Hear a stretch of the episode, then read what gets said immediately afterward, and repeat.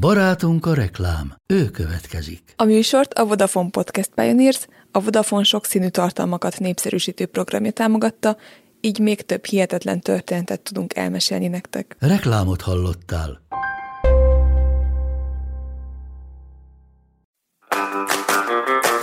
Sziasztok! Ez a Töri Fakt. A Hihetetlen Történelem Podcast érettségi felkészítő sorozata. Tündivel Andrissal és Marcival. készülj velünk az érettségire. Kezdünk! Sziasztok! Sziasztok! Sziasztok! Üdvözlünk titeket a 16. adásunkban. A mai témánk a reformáció, a protestáns egyházak megszerveződése és a protestantizmus elterjedése Európában, illetve Magyarországon. Fogunk beszélni a fontosabb előzményekről, a katolikus egyház válságáról a kora újkorban, a reformáció megindulásáról, vallásháborúkról, illetve Luther Mártonról és Kávin Jánosról és az ő tanításaikról, illetve megnézzük, hogy milyen hatása volt a reformációnak Magyarországon. Kezdjük az előzményekkel. A koraújkori változások sorában, ha haladunk, ugye most már vallási változásokról beszélünk, ugye előző adásban földrajzi, gazdasági, társadalmi változásokat érintettünk, most elérkezünk a vallási változásokhoz, és egyben kulturális változásokhoz is. Gyakorlatilag a létrejövő katolikus egyház itt a koraújkorban mérhetetlen válságot élet, és ez a válság fogja életre hívni a ma is létező egyházakat és felekezeteket. Nagyon fontos, hogy itt keresztény vallásról beszélünk, tehát ne keverjük a vallást a felekezettel vagy egyházzal. Itt mind a három tanult jelentősebb egyház és felekezet a keresztény hitet vallja és terjeszti, csak máshogy értelmezi azokat, és máshogy adja át a hívőknek. Miért belevágnánk itt azért egyből a koróújkorba, azért érdemes folyamatokban átlátni itt a katolikus egyház történetét, tehát kezdjük itt a középkorral. A katolikus egyház történelmében a reform kifejezés ugye többször már felmerült a középkorban is. A reform latin eredetű szó ugye visszaalakítást jelent így törzsfordításban, de használjuk a megújítást, tehát a re szója megújulást jelenti. Ugye először a bencés szerzetesek használták ezt a fogalmat a klűni reform mozgalom során 10-11. század idején az eredeti bencés regulához való visszatérést hangsúlyozták, például ugye a cölibátus bevezetését, tehát már a középkorban azt látjuk, hogy a katolikus egyház válságot él meg. Tehát ez nem egy új dolog a kora újkorban. Később az egyházi reform tágabb értelmet nyert, ugye az egyház szükséges megújulását értjük a reform szó alatt. A 14-15. Században a katolikus egyház politikai meggyengülése felszínre hozta, hozott olyan javaslatokat, amelyek a pápai hatalom korlátozásáról szóltak. Ilyen volt az úgynevezett konciliarizmus, ami szintén egy reformnak minősíthető. Ugye ez a zsinati eszme, amely szerint ugye az egyházi hierarchiát úgy kellene megváltoztatni, hogy a fontosabb kérdéseknél ne a pápa, hanem az összehívott zsinat döntsön. A reformálásra való törekvést, azaz a megújulásnak a szándékát többször napirendi pontra tűzi a katolikus egyház, viszont a 15. századi zsinatokon a pápák elutasítják a változásokat. Tehát van igény a változásra az egyházon belül, de az egyházi vezetés ezeket lesöpri az asztalról. Hogy a klűni reformmozgalom jelentős változtatásait, úgy a koncilializmust is lesöpri. Ez mind a középkorban. Tehát érzékeli a válságot, viszont nem oldja meg azokat. De életben tartja a katolikus egyházat. Gondoljunk például mondjuk a nagy egyház szakadásra. Ott is életben tartottuk az egyházat, túl éltük a válságot, viszont maradtak megoldatlan problémák. És akkor nézzük meg akkor a katolikus egyház a koraújkorban hogyan kezeli a középkorból áthozott válság tüneteit. A 15. század folyamán a pápaság több problémával is küzd. Ugye a római arisztokrata családok küzdelmeit érzékelhetjük Itáliában, eretnek mozgalmakkal kénytelen megküzdeni, ilyen volt ugye Wycliffe vagy a Hussziános féle mozgalmak, vagy hát maga a konciliarizmus is.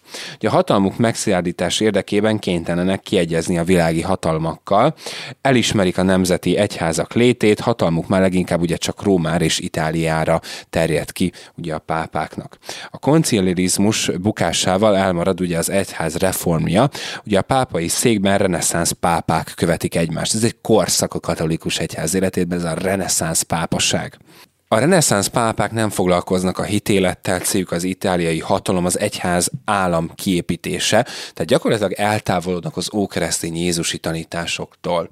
Virágzik a nepotizmus, azaz az egyházi javak, földek, tisztségek adományozása. Azt látjuk, hogy a püspökök családtagjaiknak, támogatóiknak egy nagyon magasfokú egyházi rangokat, érseki címeket, címeket adományoznak. A pápák úgy élnek Rómában, mint a királyok, vagyont halmoznak fel, testi elvezeteknek hódolnak, saját hadsereget tartanak fönt. Ugye az erkölcsi élet mélypontja, úgy tetszik, hatodik Sándor pápa volt, akkor reneszánsz fejedelmének mintaképe gyakorlatilag. A pápasságot tulajdonképpen itáliai vezető világi hatalomnak tekintette. A katolikus egyház tanításai szerint ugye a bűneit őszintén megvaló ember a gyónással feloldozást kap, ezáltal megvalósul az Istennel való kiengesztelődés, azaz a bűnbocs, bűnbocsánat, a bűnbánat szentsége. Ez egy alapvető katolikus dogma már az ókor óta. Na már most a reneszánsz pápák ehhez az alapvető katolikus dogmához nyúlnak és borítják meg. Amikor is tizedik Leó pápa, szintén reneszánsz pápa, az ókeresztény tanoktól eltávolodva úgynevezett búcsú cédulák árusításába kezd, főleg német, illetve itáliai területeken.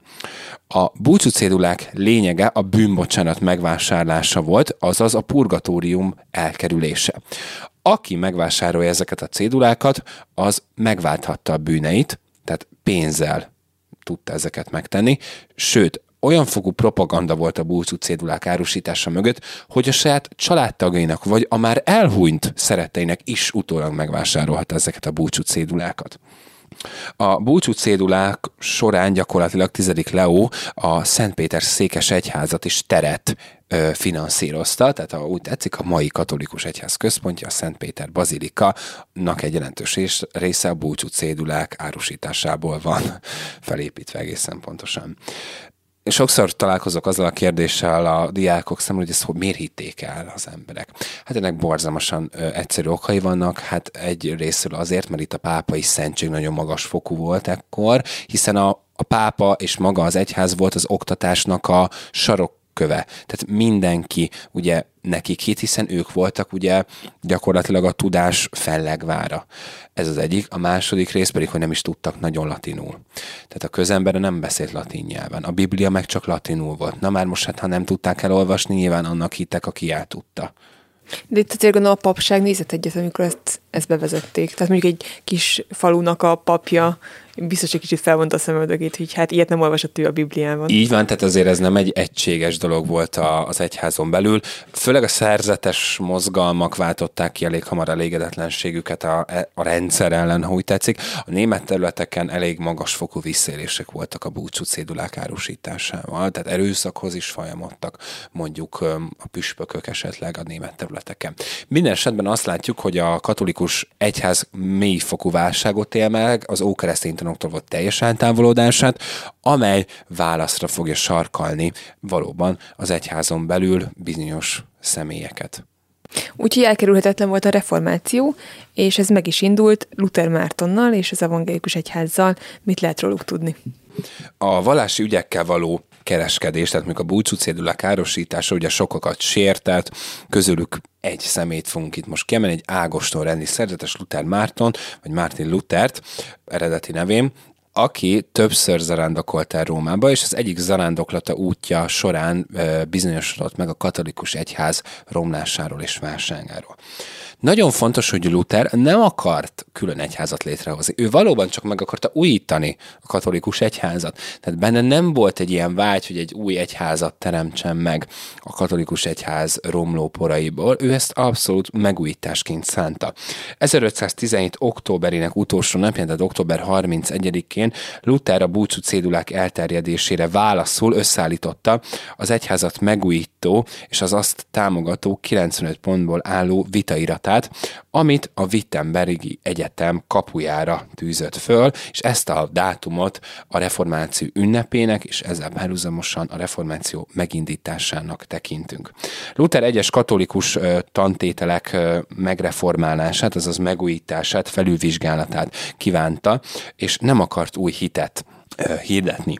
Ugye a teljes szakításhoz a kölcsönös bizalmatlanság és a politikai helyzet vezetett. Ugye a 95 pontra a pápai válasz elég hamar megérkezett. Ugye a reformáció elindítója elégette a pápai kiközösítő oklevelet 1520-ban, egy elég merész lépés volt, és a pápa kiközösítette Luthert a katolikus hitközösségből a támadása miatt, hiszen akkor újkorban a pápának a katolikus egyházban igaza volt minden szempontból, és ő állt minden fölött. Milyen politikai ö, változás társul ehhez? Hát nyilván német földön vagyunk, így a pápával összekapcsolt német-római császár is beleszól a vetélkedésbe, hiszen ők egymásra vannak utalva, az akkori császár pedig 5. Károly, aki értelemszerűen a pápát fogja támogatni. A birodalmi átokkal sújtja Lutert a Wormsi birodalmi gyűlésen 1521-ben. És gyakorlatilag ez vezet a teljes szakításhoz, Luther, illetve a katolikus egyház között. Tehát egyrészt politikailag, másrészt pedig vallásilag is büntetik a Luthert. Ez a birodalmi átok, ez, ez mit jelentett? Az, hogy nem vállalhat részt a birodalom politikai ügyeiben, nem szedhet adót, nem birtokolhat földet. Tehát egy ilyen teljes kizárás. És a pápa kiközösítő oklevel az milyen következményekkel járt? Hát gyakorlatilag itt megfosztja a munkájától, tehát ugye nem tarthat mondjuk misét, nem gyakorolhatja a szerzetesi jogait, szerzetesi munkájával nem élhet tovább, tehát itt gyakorlatilag magát az élettől fosztják meg, és innentől kezdve jövedelmeitől. Tehát akkor teljesen lehetetlenítették, legalábbis így papíron. Így van. Na de ugye nem ez történt, mert hogy? Mert hogy ugye a teljes szakítás megtörténik.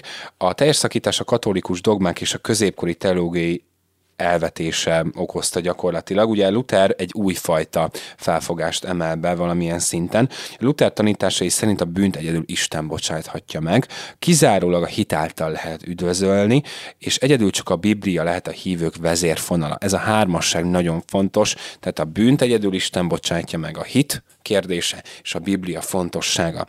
Ugye Luther ezzel elutasította az egyház közvetítő szerepét ember és Isten között. Szerintem nincs szükség az egyháznak ilyen fogú közvetítése, mint a katolikusoknál, és feleslegesnek minősítette a katolikus ceremóniákat, például a körmenet, körmenetet vagy a zarándoklatokat. Támogatta a gyónást, a papi nőtlenséget, azaz a cölibátust és a szerzetesség eltörlését, a kétszínalati áldozás bevezetését.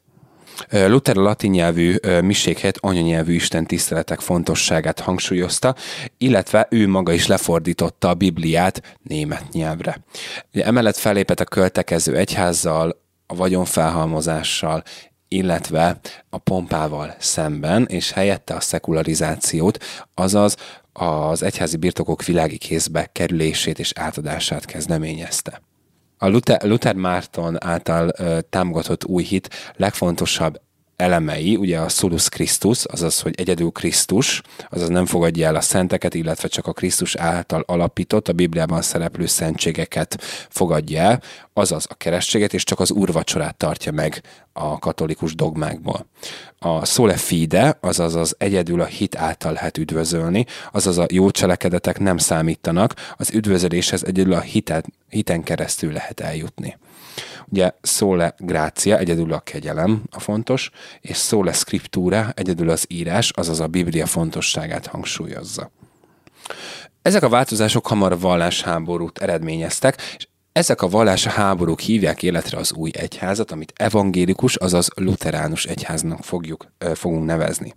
Ugye a páp és a császár együttes erővel sem tudta megakadályozni a reformáció, tehát a luteri tanok terjedését. Ugye a szerveződő evangélikus egyházhoz számos német fejedelem is csatlakozott, akik ugye érdekeltek voltak a császári hatalom meggyengítésében, illetve az egyházi vagyon felszámoltatásában, tehát ők egyértelműen politikai okok miatt csatlakoztak és álltak be Luther mögé.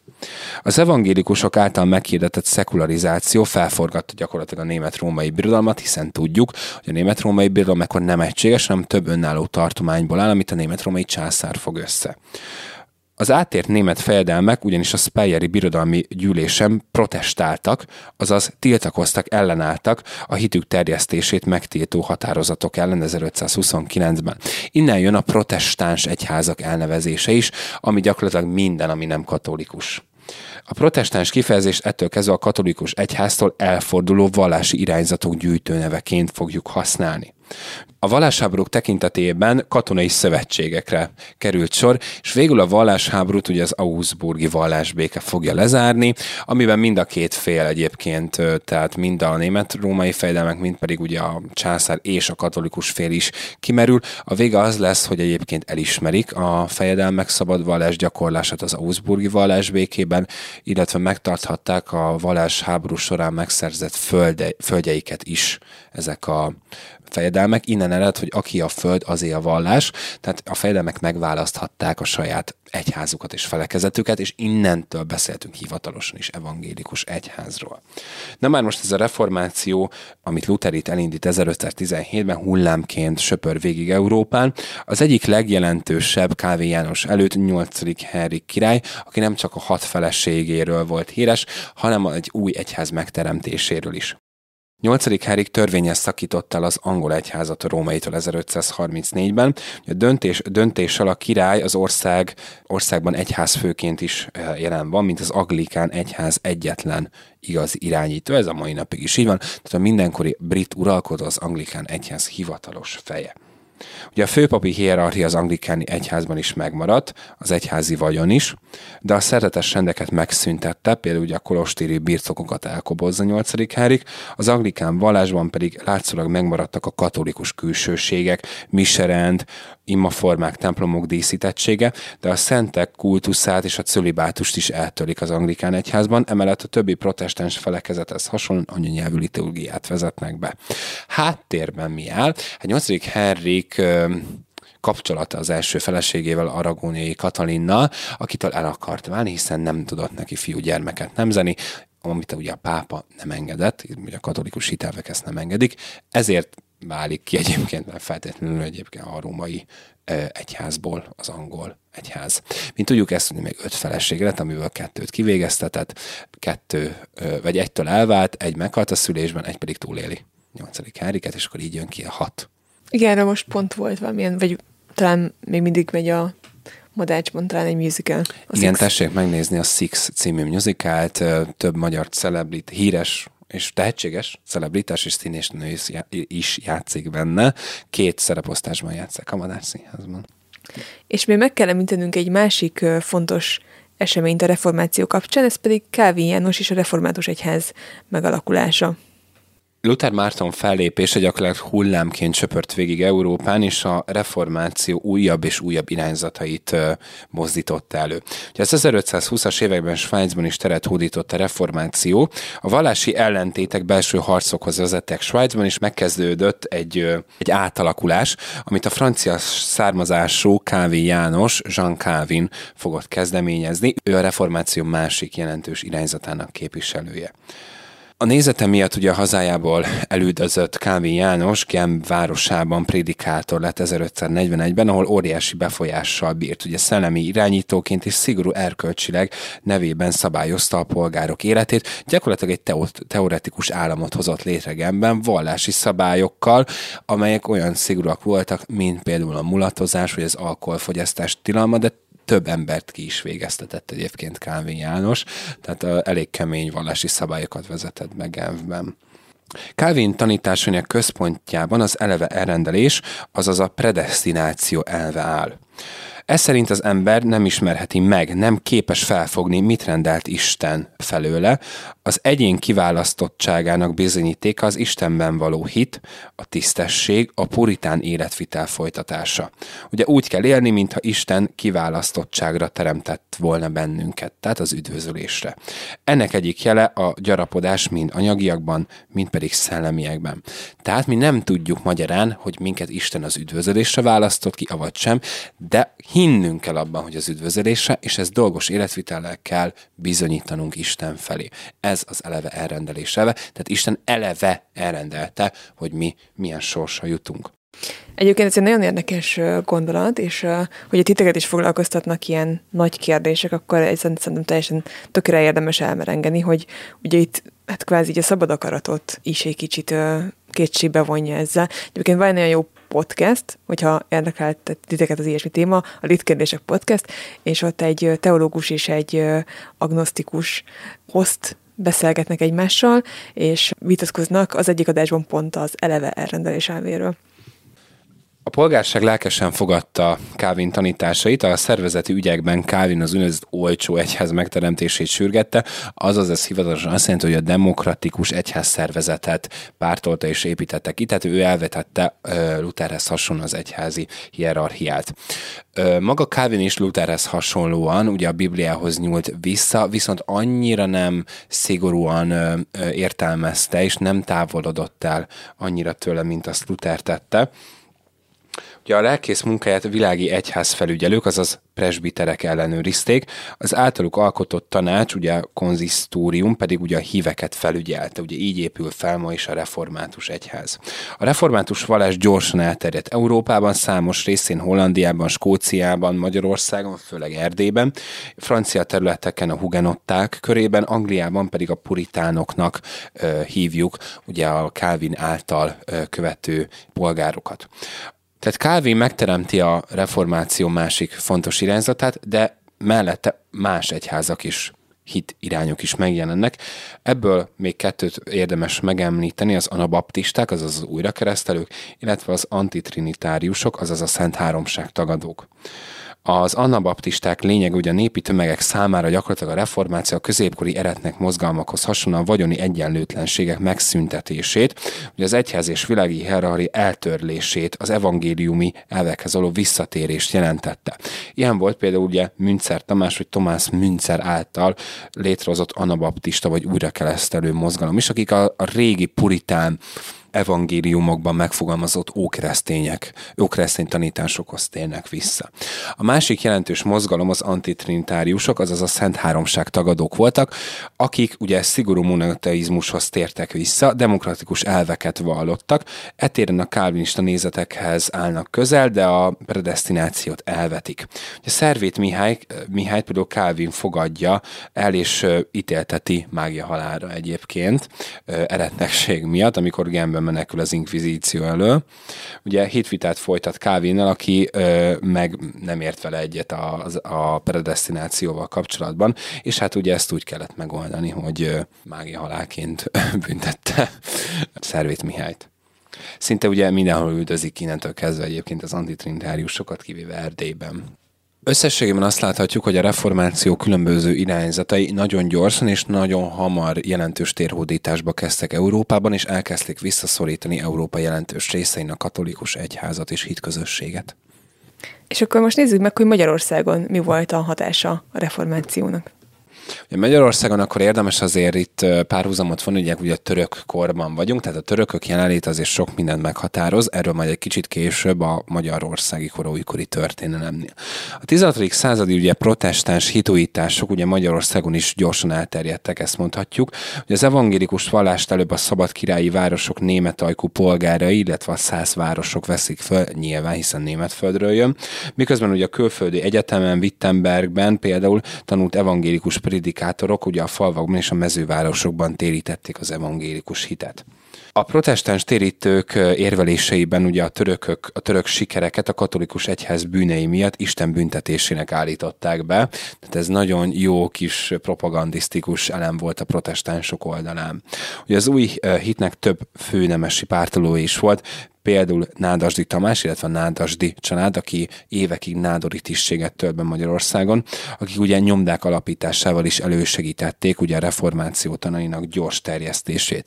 Ugye az 1550-es években megjelentek az országban a kálvinista tanítások, 1562-ben Debrecenben ugye református zsinatot is tartanak, amelyel gyakorlatilag a református kollégiumok alapítása is megkezdődik, többek között Debrecenben, illetve a református egyház központja ugye Debrecen lesz, és hát ugye most is ez így van. Ugye a hitújítás jelentős, jelentősen átalakította a korszak művelődését is. Ugye az anyanyelvi kultúra ápolása, a nyomdák alapítása, a nyomtatók könyvek terjesztése és a protestáns iskolahálózat kialakítása felendülést hozott a háborús pusztítás mellett is a török korban. A 16. század utolsó harmadában pedig jelentősen megnőtt a magyar nyelvű nyomtatott művek száma is, amelyek között megugrott a nem vallási témájú könyvek, kalendáriumok, szépirodalom irodalmi alkotásoknak a száma és aránya is Magyarországon. Mindez azt jelzi, hogy az alapvető írni-olvasni tudás már nem csak az egyházi személyekre volt jellemző, hanem a nemesség nagy részére, illetve már a módosabb, főleg a mezővárosi jobbágyok is olvastak könyveket. A század végén pedig Károli Gáspár elkészítette a legendás legelső teljes magyar nyelvű Bibliát, a Vizsói Bibliát 1590-ben, ez nagyon fontos évszám és történelmi esemény, ezt mindenféleképpen jegyezzétek meg. A katolicizmus kisebbségbe szorul Magyarországon, a lakosság döntő többsége a század végére valamelyik protestáns felekezethez tartozik már. Az Európa nagy részén megmutatkozó vallási ellentétet az erdélyi fellemségre nem lehet ráhúzni. 1568-ban a Tordai Országgyűlésen a négy bevett vallást, a római katolikust, a reformátust, az evangélikust és az unitáriust szabad vallás gyakorlatként fogadták el. Tehát ameddig Európában mágják, égtek Erdélyben nem mai értelemben, de a korszakban vallásbéke uralkodott. Erről majd egy kicsit később a következő adásban. Igen, mert ugye az ellenreformációról, a katolikus megújulásról és a barokról majd a következő epizódban fogunk beszélni, ami hát ugye szorosan összefog az az adás a mostani témánkkal. Viszont most ezt lezárjuk ezt a mai epizódot, mert szerintünk pont elég hosszú volt nektek és nekünk is, úgyhogy már csak az örök kérdés marad a végére, hogy milyen feladatokkal lehet számolni az érettségin ebben a témakörben. Nem gyakori, de ezért előfordulhat esetleg itt képi forrás is, esetleg egy katolikus templom vagy egy református templom közötti különbségek megfogalmazásával kapcsolatban. Én mindenféleképpen számítanék ennél a témán egy 90 pontra vonatkozó írásbeli forrásról, és akkor a hitelveknek a megfogalmazásáról szintén ez Calvinnál is előfordulhat főleg vagy esetleg mondjuk a katolikus egyházválságát bemutató írott forrás is előkerülhet, ami esetleg a búcsú cédulákra koncentrál. Egyébként szerintem akár még, nem tudom, hogy mennyire értetek ebben egyet, de szerintem akár még érdemes lehet, hogyha ráértek, és pont a közeltekben van esetleg egy református és egy katolikus templom, akár személyesen is ellátogatni egybe-egybe, és akkor ott megvizsgálni a saját szemetekkel a különbségeket. Így van, ugyanis nem csak a hitelvekben hirdették az egyszerűséget, a protestánsok, hanem a templomaik szerkezetében, díszítettségében, hát pontosabban annak hiányában is hirdették ezt a puritán megjelenési formát. Tehát éles különbséget fogtok látni egy református és egy katolikus templom között. Így van. Akkor hát találkozunk a következő epizódban, aminek a témája szorosan összefügg a mostanival. Addig is vigyázzatok magatokra, és sziasztok! Sziasztok! Sziasztok!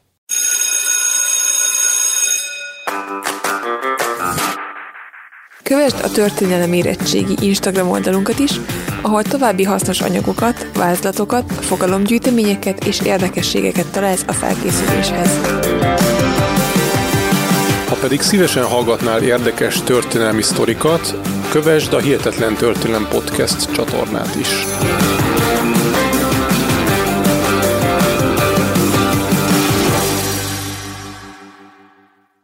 Ez a műsor a Béton közösség tagja.